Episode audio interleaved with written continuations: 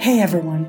Has anyone ever come to you complaining that their stamina is low or their positive attitude has completely been negative lately? This has happened plenty of times to me and to those around me. The first thing I learned in my practice is the importance to consider the environment we're in. Our external environment plays a huge role in our mental state.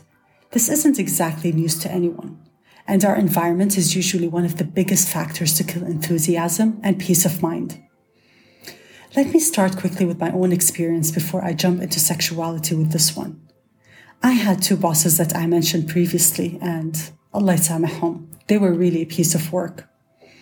One of them made it impossible for me to come into work every day and not feel inadequate.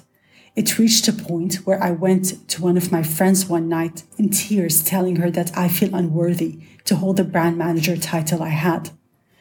And after a glass of wine and a few cigarettes, we went over my scope of work and deliverables. And it was only then that I started to feel better. I was actually meeting all of my KPIs. In fact, I was over delivering. And she asked, then what is the freaking problem here? And I realized that it didn't matter what I did. My boss was not happy with anything I did. And I understood only then that there was a big chance that if I bought him the moon down from the sky, he would still not find that enough. This was one example of my environment completely killing it for me. And the thing is with work is that you can't feel inadequate, bullied, and miserable there, and at the same time disconnect the minute you leave and live a beautiful, happy life. Because in the back of your mind, you're thinking, shit, I'm gonna have to be back there soon. And it starts to feel like a cold fist is sitting in your stomach. Recently, after many years of leaving that job and having other stressful jobs and horrible, difficult clients, that this cold fist sitting in my stomach is actually called chronic stress. And if you aren't careful, it can turn into illness that will force you to take care of it and will put your life on hold. But that illness that I battled is for another episode. I started to navigate the environment my clients work in and live in when they come to me and talk about sexual dysfunctions and sexual stamina. I'll give you an example about sexual dysfunctions. Can you feel completely in your element and completely turned on when you have a partner at home who is continuously criticizing you? Does their criticism make you feel hot and horny for them? Or does it turn you off and make you want to be anywhere but vulnerable and intimate with them? These are some of the things I look at now when sexual dysfunctions are discussed. Of course, this isn't always the case, but feeling good at home, in your space, helps you own who you are, especially when your partner is supportive and equal, and also gives you the space to be yourself and self develop. And of course, you reciprocate those things with your partner. What this does is that it builds confidence that boosts your sex drive, and you just feel good about yourself and in your element, which is sexy, and both individuals in the partnership end up indulging in amazing quality time together. The opposite is also true when you have an abusive partner who is constantly either criticizing you or ignoring you or just not available in that partnership. Come on. How can you be intimate and feel good and be in your element with someone who is just not there? But what happens if you're single but still feel off and not on top of your game?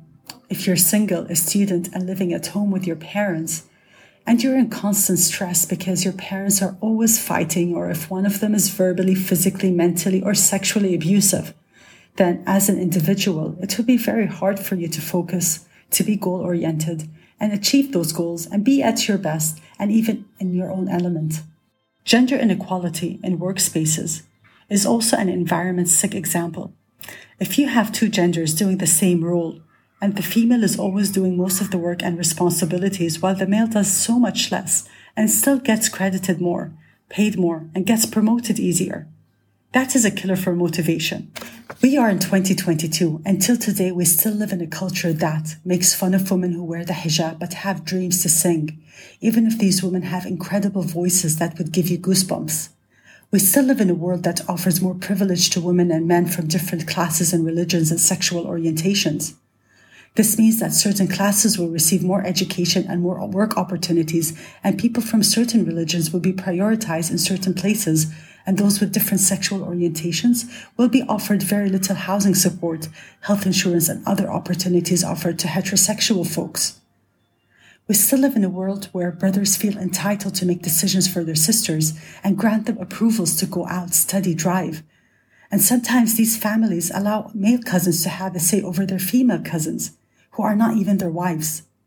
And in 2022, parents still feel entitled over who they marry their daughters to and who they marry their sons to, when in reality, sexuality is an entitlement of the self and only the self. We all know right from wrong but we also know مجتمعنا بالله كيف حنغير رأيهم I don't know I don't have all the answers but I do know that if we work on ourselves we do have a better chance of setting an example للجيل تبعنا واللي جاي who knows But before we assume that there is an issue with us regardless if it's emotional physical mental or sexual it's good to evaluate our home and our health and our work environment and I guarantee that there will be times where the environment that we are in is environment sick and not us. Thank you for hanging out. Be kind and see you next time.